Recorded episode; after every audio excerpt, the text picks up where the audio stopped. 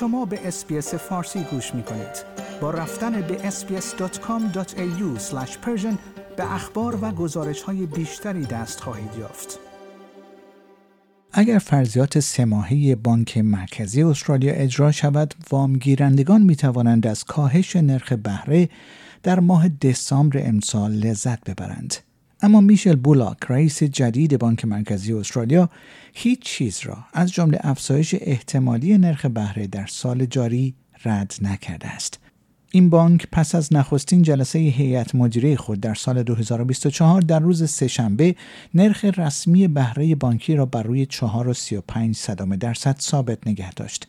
خانم میشل بولاک، ریاست این بانک، در بیانیه روز سه‌شنبه خود اعلام کرد که تورم همچنان بسیار بیش از حد و معادل 4.1% باقی مانده و او نمیتواند احتمال افزایش بیشتر نرخ بهره را رد کند.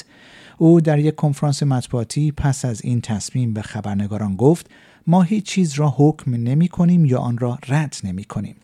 وی افزود: ما این گزینه را حفظ کرده ایم که ممکن است افزایش نرخ بیشتر باشد، اما ممکن است این هم وجود نداشته باشد. خانم بولاک گفت که می داند که وامگیرندگان از شنیدن این خبر خوشنود نمی شوند، اما به گفته او مسئله بزرگتر تورم بود. اقتصاددانان تا حد زیادی پیش بینی کرده بودند که نرخ بهره در روز سه‌شنبه افزایش نخواهد یافت.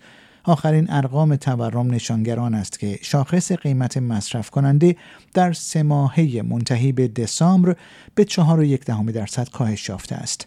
این نشانگر آن است که این شاخص از 5.4% در سه ماهه منتهی به سپتامبر کاهش یافته است. بانک مرکزی استرالیا قصد دارد تورم را بین محدوده هدف 2 تا 3% نگه دارد. رزرو بانک انتظار دارد که تورم در سال 2025 به این محدوده هدف کاهش یابد و در سال 2026 به نقطه میانی این محدوده برسد.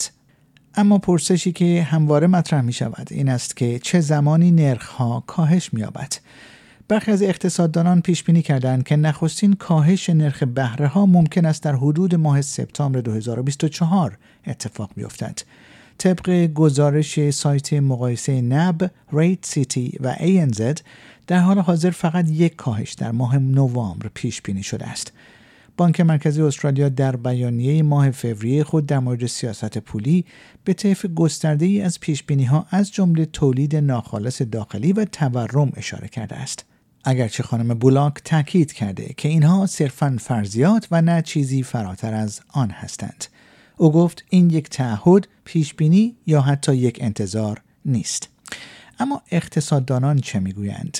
استیو میکنبکر، مدیر سایت مقایسه خدمات مالی کنستار، گفت که در صورتی که وضعیت غیر منتظره‌ای رخ ندهد، روند نرخ بعدی بهره کاهش خواهد یافت. او گفت با این وجود احتمالاً حداقل 6 ماه دیگر تا کاهش بهره ها خواهد بود و حتی اگر نرخ بهره به اوج خود برسد، صاحبان وام مسکن قبل از اینکه حتی به یک وضعیت تسکین متوسط از منظر بازپرداخت برسند، دوره دیگری از مشکلات را متحمل خواهند شد. آیا می‌خواهید به مطالب بیشتری مانند این گزارش گوش کنید؟ به ما از طریق اپل پادکست، گوگل پادکست، اسپاتیفای یا هر جای دیگری که پادکست های خود را از آن می‌گیرید گوش کنید.